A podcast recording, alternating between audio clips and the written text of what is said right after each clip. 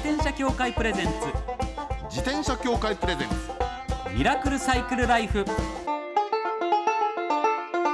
今週も始まりました。自転車協会プレゼンツ。ミラクルサイクルライフ。パーソナリティの石井正則です。北里志です。自転車って楽しいを合言葉にサイクルライフの魅力をお伝えする。自転車エンターテインメント番組です。はいまずはこちらのコーナーから。週刊自転車ニュース当番組が独断で選んだ気になる自転車ニュース。まずはこちら。オランダ。自転車で1日かけてレストラン巡り。これなんか良さそうですね。はい。なんすか？これね日本食料新聞が伝えてるんですよ。これまたマニアックな。な新聞があが。るんですけども、はい。えーこれがですね、はい。決まったルートを回り、うん。レストランで食事をして帰るというプログラムがオランダで今人気なんですってこれがはい。もうオランダとベルギーでおよそ200種類ルートがあるんですよ。ほルートが200種類ですよ。でうん。加盟レストランが850件ではい。利用者からのレビューがもう実に満足度98%ともうものすごい評価を得てると。え何？なんかすごすごいんですけど。はい、でこれどういうものかというと、まず集合場所へ出向いて、自転車で。はい、お茶とケーキをいただきつつ、はいルートの説明を受けます。う。ん。で道中ははい。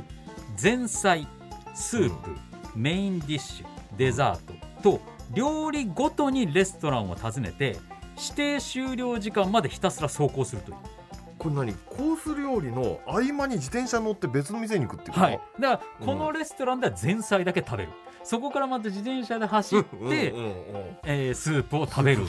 でまた自転車でしてメインディッシュをいただくみたいなことをするんですって。走行距離が40キロから60キロぐらいなんだそうで、へえこれさすがはオランダっていうのか。はいなんかオランダってもうみんなすべての人が自転車乗ってるじゃないですか、ええええでしかもちょっとスポーツっぽい自転車そうにねですね。そういうイメージですよね。ねだからこれができるんだなっていうのがこれ楽しそうですね。そうなんですよ。なんか うん。やっぱりコロナで経営の厳しい飲食業界とコロナ太り解消したいっていう国民の意識がてつうも手伝って特に昨年から人気がうなぎ登りだとう。いうですね。これいいな。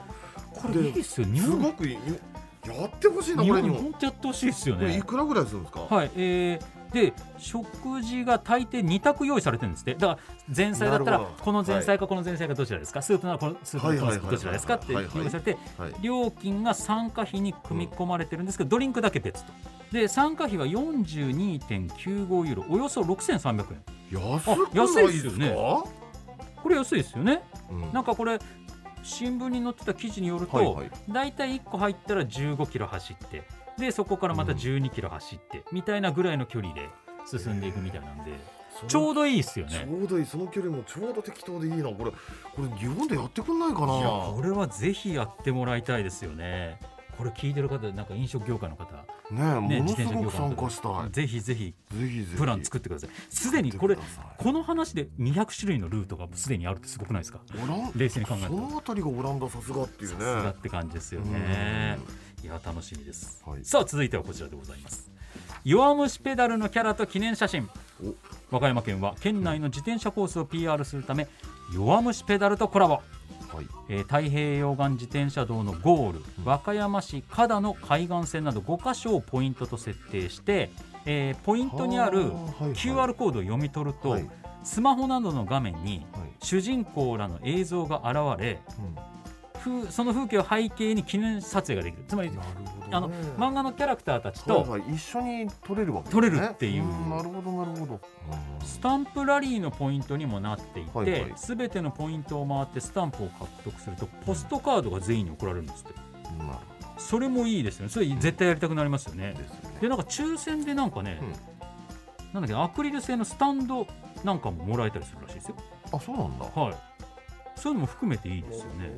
これはもう結構最近うん。このコーナーで和歌山県のニュース多い気しますよね、多いなやっぱり自転車気合入ってますよねね最近ね力入れてる。いや素晴らしいですよ、うん。だってあの弱虫ペダルと組んでですからね。これだって今資料に写真あるんですけど、こういった感じでそこ、主人公たちが今いるんですよ、うん。画像に。そこに自分も立って一緒に写真撮れるってことですよね。多分そういうことだよそういうことですよね、きっとねうん、これ絶対嬉しいですよ。ファンはぜひ行ってくださいいやぜひぜひお願いいたします。はい。以上週刊自転車ニュースでした。この後はゲストコーナー先週に引き続き歌手のあたりこうすけさんをお迎えします。自転車協会プレゼンツミラクルサイクルライフ。この番組は自転車協会の提供でお送りします。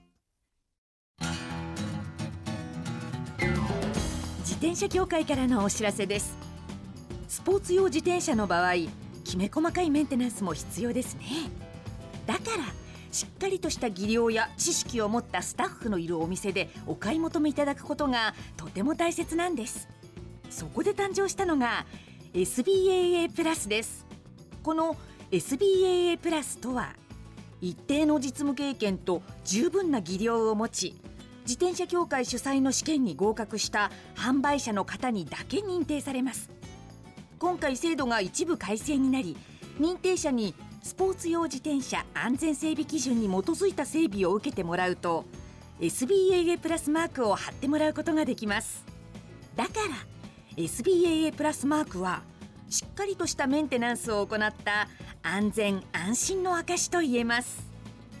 SBAA プラス認定者のいるお店でメンテナンスを受けて快適なサイクルライフをお楽しみください。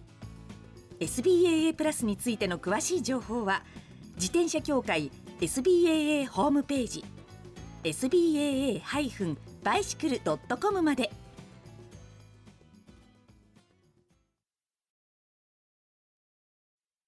さあゲストコーナーです。先週に引き続き歌手のあたりこうすけさんです。よろしくお願いいたします。どうもよろしくお願いします。よろしくお願いします。はい。あたりこうすけさんは1980年鹿児島県奄美大島のご出身で2006年にデビュー日本国内だけでなく中国アジア全域でも活動の幅を広げられています。そして私たちと同じサイクリストでいらっしゃいます、汗だくでいらっしゃ今。はい。まだ汗が引きます。今日はクロスバイクで二週目にあったんね ね、再 びそうです。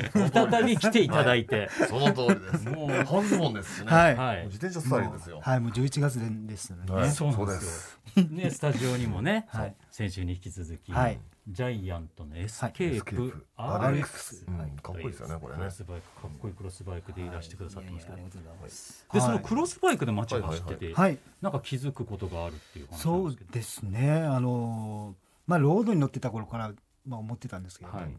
あの最近だとこう東京だとあの自転車用の車道に、はいはいはい。あはい。のピクトグラムってやつですね。はいはい。青いやつ、はい。うん。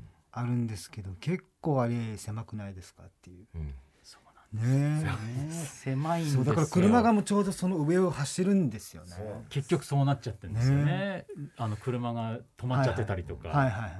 まああれはねねえっとね自転車道だったらいいじゃないですかあれが、はいはいはいだけど自転車道ってわけじゃなくて、はい。あのー自転車は車道の左側を通るんだよっていうのを示すだけのものなんでなるほどなるほど。そうなんですよ。それをこうみんなに知らせるためにそうそうやってるでだからなかなかね、あの通りに行ってい行こうとしてもなかなか難しいっていう。大体うん。車が止まってるでしょ、そうですね。停車ねまあどうしてもね搬入とかあるとねしょうがないんでしょうけど。でも多すぎると思いません？ねそうですね。路上駐車が。多いですね。え。そうなんですよね。路上駐車がずっとつながってたりする。と。俺ずっと真ん中走ってんなみたいな 車道の真ん中走っちゃってんじゃん俺みたいになる時ありますよね。ありますね。なんか怖いですよね怖いですよね。自転車マークの上にドーンと止まってるからどうすればいいんだよって感じになるじゃないですか。それで膨らんで走ってると、うんそれを僕ら自転車を追い越そうとする車がさらに膨らんで、そうなんですよねでどうなんかどんどんどんどん反対車線の方にそうなんですよね。行ってしまってっていうなんかね。これね他国だったら例えばねこの間オーストラリア行ってきたんですけど、はい。オーストラリアだとねあのじ車が止まってるところを外れはちゃんと外してあの自転車道がこう通ってるわけ。自転車レーンが。だから自転車レーンの上に駐車車両って一台もいないんですよ。すごく走りやすくてねよかったなっていう。まあ道の太さも違うでしょうけどね。しょうがないですよ日本はね。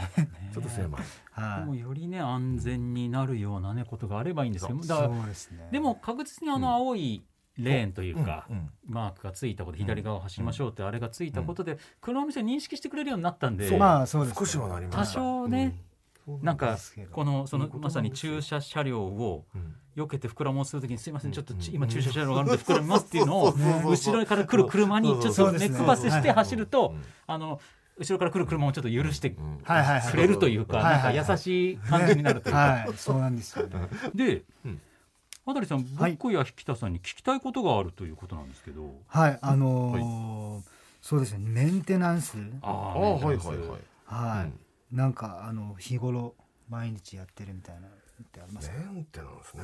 は定期的に行う場所っていうと、うんまあ、基本的にねあのメンテナンスっていうのは自転車メンテナンスもう全てに共通してるんですけど、はい。空気圧を見るってことと、はい。でチェーンを、えーちゃんと油をさしておくってことと、であのほらネジの増し締めをするっていうね。い、ああの少しずつネジって緩んでいくんであそうですね。あの増し締めをしていくっていう、うんまあ、これが基本であるんですけど、私ね割とおすすめなのはねはい。今日の自転車これ、はい。クロスバイクで V ブレーキついてるじゃないですか、はいはいはいブレーキシューの交換っていうのはあの気づかなくてもあのやっておくっていうのはねありなんですよ。1年に1回ぐらいねブレーキシューの交換をするとあのブレーキシューってあのだんだんやっぱり知らない間にすり減っていくでしょ？はい。でその、まあ、こんなもんだこんなもんだと思うんですよ、はいはい。思うんだけど交換するとねうわ効く。もうね見違えることになりますよ。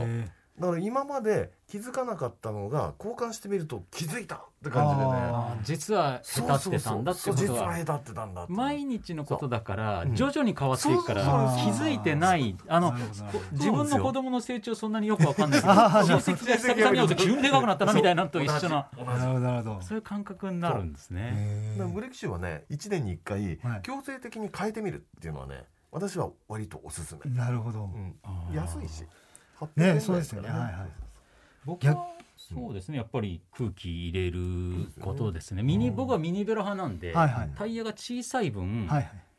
減ったことの影響が大きくなるんですよ。あそうでしょうね。なるほど。はい、なのでなるべくまめに入れないといけないっていうのがあるので空気圧とあと最近あのついにあのチェーンを洗う専用の工具みたいなのあーがったんですよ。あの挟んでグリグリグリグリ回してチェーンが自動的に現れるやつ。いろんなところにブラシがついててそれをチェーンを挟むようにカポってやると。はいはいはい。でも1000いくらとかで売ってるんですけどでグリグリ回すともうそのいろんなブラシがチェーンをあらゆる方向から洗ってくれてあれで洗うと楽ですね。楽ですね。楽。めちゃくちゃ楽です。でピカピカになりますよ。はい、あれあるとやりたくなりますね。うん。チェーン、チェーン磨きたくなる。ちょっと僕もそれを取り寄せてみます、はい、それで油さしたらもう全然走り変わりますからね。タイヤとチェーンメンテナンスしたら一番走りに影響するところですもんね。直結してあなんか軽くなったってなるので、その二つはなるべくまめにやるように今してますかね。でそのあたりさんが自転車ですか、はいやってみたいことがあるということなんですが。えー、とやっぱりしまなみ海道。まあこれ前も言ったと思うんですけど、まだねあの尾道には行ったことあるんですけど、はい。あの辺に。自転車で走ったことはないんで。まあでもそうですね。この2年コロナ禍でしたからあんまりもんね積極的に出かけるができなかった時期でしたもんね。これから外国人来ますよあそこですよね、うん。はい、でもあとはあれですね。自転車キャンプ。ああいいですね。はい。いいですよ。せっかくねあのはい。このクロスに変えたんで結構あのそういう凸凹の道もねはいあんまり気にせずに走れるようになったんで。キャンプいいですよ。テントテント持ってはい。いいですね。やってる方いらっしゃるじゃないですか、はいいますよね。自転車キャンプ。今やっぱりそうですね。楽しキャンプ道具がどんどん軽く小さくなった分、そうなんですよ。自転車でも行けるようになっここにたんですよね。全部こうはめてね、はい。うん。はい。い。や今気軽に行けますよ。その道のプロの方にこの番組ゲスト来ていただいたことあって。あそうですか？はい。田村編集長というはい。ね、田村博さんという方なんですけど、へ自転車キャンプ大全。っうん、本書いてますもんね。本を書いてらっしゃって、うん。ものすごいその本参考になると思うんです。うんもしよろしかったら読んでみてくーださい。ぜひははい、いや自転車キャンプ楽しいんだよな。さあそれでは、はい。ここで曲をお送りしたいと思います。いはい。えーニューアルバム「声を聞かせて」がリリースされたばかりですけれどもはい。その中から一曲お送りしたいと思います。はい。渡さんの方から曲紹介の方お願いいたします。はい。えっ、と友達奄美大島出身の先輩はじめちとしさんのあ、えー曲をですねカバーさせていただきました。この曲あの彼女がデビューしてもう20年なんですけど、この曲も20年経ったということで今年ちょっとあのそういった意味も込めてカバーをさせていただきました。和田摘みの木聞いてください。あたりこうすけさんのニューアルバム「声を聞かせて」より和田摘みの木をお送りしております。いやーこれでも僕びっくりしたんですけど、はいあまりにあたりさんの歌になっててああそうそうだから和田摘の木あああのはじめとさんのって思って聞いた時、うん。こんな曲だったっけ？って思ったぐらいだったんですよ。え？ってなって。うん。でも僕あの最近配信でいろいろはい。あるじゃないですか、だからもうすぐ調べて、はじめちとさんのも聞いたんですけど、はい。あそうかこうあうん。そうかこういう曲だったこういう曲だったみたいな、はい思わず聞き比べてしまったんですけどもともとでも出身もご一緒ですし、はい。仲も良かったりされるんですか？あの僕が島唄始めたのってうん。彼女に憧れたんです最初。あそうなんだ。はあの高校1年生で彼女が高校3年生あだったんですけどうん。その僕が高校1年生の時に初めてうん。島唄を生で聞いたのがうん。あのはじめさんの歌で初めて聞いて興味を持ち出してあで自分も歌ってみたいって思うようになったんですよね。今ではあれでしょ？一緒にコンサートをされたりするんでしょ？そうですね、うん。はい。あの先月もあの、うん。岡山の方でうん。ディナーショーをやらせていただいたんですけど、うん。もう二人の名字を足すと、ちょうどあのお中元になるっていう。あー中 中と書いてさんで元と書いてはじめそうか。そうなんです。お中元。はい、おお中元。中元というユニットも組んだりな夏しかできないじゃないですか そうなんです。だからあの夏以外にやるときは季節外れのお中元。あ瀬田線のうちにいいっすね。そうです。うわー素敵だな、い、やそういった関係が長く続いているっていうのも含めて改めてこうやって聞くと素敵な曲だなっていうのを感じますね。すはい。やっぱり良い曲って長く歌い。継がれるんですねすね。もう何年経ってもねあの決して古さはを感じさせないのがやっぱ名曲ですよそうですねそして12月3日には東京大手町三井ホールでそしてはい年明け1月22日には大阪門真市民文化会館ルミエールホールでコンサートがあるということなんですよね。はいそうですね。あのまたこはい。のコンサートを通して僕の音楽人生をねたっぷりと感じ取ってもらえるようにはい。頑張りたいなと思います。これはライブで聞いたらこの声をどう感じるんだろうっていう、行ってみたいなと思います、はい。皆さんもぜひね行ってみてください、はい。そして最後にはい。普段安全に自転車に乗るために心がけていることを教えてください、そうですね。僕はまあまあ別にね選手でもないですしもうただ趣味で好きでうん。あの自転車に乗ってるんですけどとにかくあの自分がうわ怖っみたいなのを感じない程度のスピード。うん。おー。いやしはいなんかこれ以上出したらやばいぞっていうスピードには挑まないっていう。あー。確かにね。ところですかね。あとはこうもう自分の視界精一杯使ってこう周りをあ見切るっていうところですかね、で狭い道では絶対にスピードを出さない、でもいつ何が飛び出してくるかーっていうのをこういそ横横しながら走ることですかね、そっかやっぱ意識広く持つとやっぱなんか考え事してる時とかが危ないとか言いますもんね。危ないですね。やっぱなるべく神経をね、うん。ちゃんとこう張って広く張ってっていう。そうですね。あとコーナーはもうとにかく何か来るかもしれないって思いながら、ね、ゆっくりとね。走りますね。まさにかもしれない運転ってやつですね、うん。はいはい、大事ですよね。皆さんも気をつけてください、はい、ということで2週にわたってありがとうございました、はい、ぜひぜひねはい。あのーはい、またいらっしゃるはじめちとせさんにも自転車乗ってもらってお中元として遊びに来ていただいてうんうん2人で。乗るかな、はじめさん乗らないんですかね？いや聞いたことないですね。ちょちょっと聞いといてくださいよ。あのゴルフはするんですけど、ああそうですか。あじゃあスポーツうん体を動かすことは嫌いな方じゃないそうですねはい。結構アクティブですあねじゃあもしかしたらもしかするかもしれないんでよろしくお願いいたします。はい。ということでゲストはあたりこうすけさんでした。またお越しください。どうもありがとうございましありがとうございたました最後のコーナーはサイクル大辞典。一つの項目をきっかけに自転車トーク。さまざまな角度からサイクルライフの魅力を発信します。今回のテーマははい1ヶ月ちょっとでクリスマス。今年サンタさんにお願いしたいものです。もうそんな季節ですねそうなんです。はいですね今年も終わるんです。終わるんです早いですよね。もう早い早。すぎもう嫌になっちゃうもうどんどんねはい年を重ねると時間が早くなると言いますけれども、ね本当にそう感じますね。僕はは、い。なんでしょう？あのまあ自転車はなんか何台も持ってますし、であるんで今はね、うん。ちょっと360度カメラですね。そうか。360度カメラをくださいサンタさんって感じです。ね。サイクリストの方はね、うん最近ね、うん昔の360度360度カメラってリスナーの方分かりますよね、あのもう全部全方向撮れるっていう、でんん編集でそその全方向のうちのどこを使うかをこう、うん。うなんかピックアップしてね、はい。編集できるっていうやつなんですけど、はいはいやっぱり昔よりうん。今ぐっと性能が上がってはい。きたら、うん。サイクリストの方で YouTube とかやってる方ってうん。360度カメラの人増えてきてるんですよやっぱり。わかります。それ見てたらね。あれなんか棒の先につけたりするんですか、はい、なんかハンドルバーのところにクランプつけて、その専用の一脚っていそうそうそう棒があって一脚そう棒があって。そこに先端にですよね。その360度カメラつけると、うん。その棒は映らない。うん、うんようにできていて、うん。本当にそうなんだ。360撮ってくれるからだから、うん。もう真上から俯瞰で撮ってるような絵も撮れれば、うん。自分の顔を映ってるような編集もできるしみたいな。で真正面もちゃんと撮れてるしっていう。ねすごいなってう。んそう。なんですよはいそう。いう。のねこの間ねあやさんもいらっしゃいましたけど、はいはいはいはいはいあの方のあやさんも使ってらっしゃるしだからね昔より性能があってねはいこう使えるとってなってきたんですよ。はいはいなってきたと思いはい、ますよ、だからゆ自転車 YouTuber さん使ってる方多いんですけど、やっぱまだ高いわけですよ。あ高いんだ。あれいくらぐだかららい性能が上がってきて上がってんですよ、値段も。まああの円安もあってうん高くなっちゃってて10万弱するんじゃないですか。10万弱もするんだやっぱり。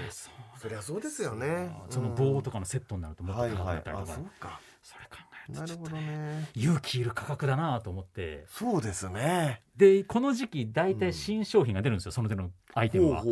今まさに11月あたりとか12月頭ぐらいが一番ね新製品が出るからそうなんだ。新製品出たらもうまたそれままた高いでしょ？どうせ。iPhone とかも今うん。上がってるじゃないですか、そうですね。そしたらちょっとサンタさん欲しいなって思っちゃうみたいな。はい。北さんどうですか？あのね私はねサンタさんにお願いしたいと子供さんにいるんでむしろねあの子供に何か買ってやりたいみたいなお話なんだけどこの数年ねずっと思うのがね子供がね欲しがらないのよ何にも。え？な、うん、何が欲しい？頼んでやろうか？みたいなサンタさんにね。はい。って何でもいいとか言ったりするの。何でもいいってなんだそれ。もいい。うん、で別にと特にっていうのもあってねこれ何かと思うとね、い。やっぱり私思うけどもともとその、まあ、何でもある世代じゃないですか今の子供たち。でしかもねパソコンの中とかスマホの中に何でもあるわけですよ。これでかいと思っててね。で昔ね昔ねっていうのか3年前4年前に自転車を買ってやるみたいなこともあったんだけど、はい。あんまりねその自転車にそのそこまでのめり込んで乗ってくれるなんてこともないしなんかね親としてはちょっと寂しいなって感じがするわけ。なるほど。そっ本当。かうん。世知辛いですねなんか。世知辛いというのかあなんか。ねなんかちょっと寂しい感じがね寂してね。今年はどうなんだろうなと思ってんだけどでもうん。もらったらやっぱりよ喜ぶわけですよねまあそれなりには喜ぶ。だけど本当に欲しがってんのかなっていうのがね今一つね謎なんですよ今の子たち。そういうものなんだ、そなるほどな。いやだ物質の時代じゃ物の時代じゃなくなってきてるもんですよ体験とかの時代だって言いますもんね今ね。ねことより物消費より物消費よりこと消費ってね。言いますもんね。やっぱそういうことになってきてるのかな。いやいや。でもそういう意味で言ったら、うん今日の「週刊自転車ニュース」でご紹介した、オランダのフルコースの料理。そういうのっていいあですよね。れの日本でできてほしいっていうのをサンタさんにお願いするのが一番ベストですかね。あーそれすごくいい。まさにこれもこと消費ですもんね、子供消費はい。で家族でみんなで GO みたいなね。そうですね。あそれいいですね。いいね。はい。以上サイクル大辞典でした。自転車協会からのお知らせです。街ではライト自体がついていない自転車やブレーキをかけてもちゃんと止まらない自転車を多く見かけます。これって安全面から考えるととても怖いですよね。そこでみんなが安全な自転車に乗れるよう自転車協会では自転車安全基準を定めました。そしてその基準に適合した自転車にだけ貼られるのが BAA マークなんです。自転車活用推進法のベースになっている交通政策基本計画では BAA マーク自転車の普及を推進することも謳われています。つまり BAA マークは国も認めた自転車の安全安心の目印ということですね。自転車をお買い求めの際は BAA マークが貼ってあるかぜひチェックしてみてください。BAA マーク自転車で交通ルールを守って安全安心なサイクルライフを。BAA マークについての詳しい情報は自転車協会 BAA のウェブサイトまで。ミラクルサイクルライフそろそろお別れのお時間です。あたりさんマッチョですね。そうなんですよね。うんめちゃめちゃ鍛えてらっしゃいますよね。ね。ライト暑いし。はであれで自転車うんもう鬼こぎしたら多分ね早いと思うんですよ。そうなんですよね、うん。でも抑えてるって安全運転のためにスピードは出しすぎないっていうスタイルもすごい素敵ですもんね、うんなんか街乗りサイクリストとしては本当に理想のスタイルだなっていう感じしましたよね。でもちょっとやっぱりお中元さんで来てほしいですね。ぜひぜひ今度ね来ていただいて。はい。はじめさんも乗自転車乗ってる気がするんだけどな。なんとなくね はい。イメージですけど、はい番組ではマイ自転車ニュースサイクリストあるある自転車脳内 BGM 募集中です。忘れられない愛車の思い出も大歓迎。採用の方には番組オリジナルステッカーを差し上げます。メールアドレスはすべて小文字でサイクル -r アットマーク tbs.co.jp cycle -r アットマーク tbs.co.jp までお待ちしております。お待ちしてます。それではまた来週お会いしましょう。お相手は石井正則と北里でした。自転車協会プレゼンツミラクルサイクルライフ。この番組は自転車協会の提供でお送りしました。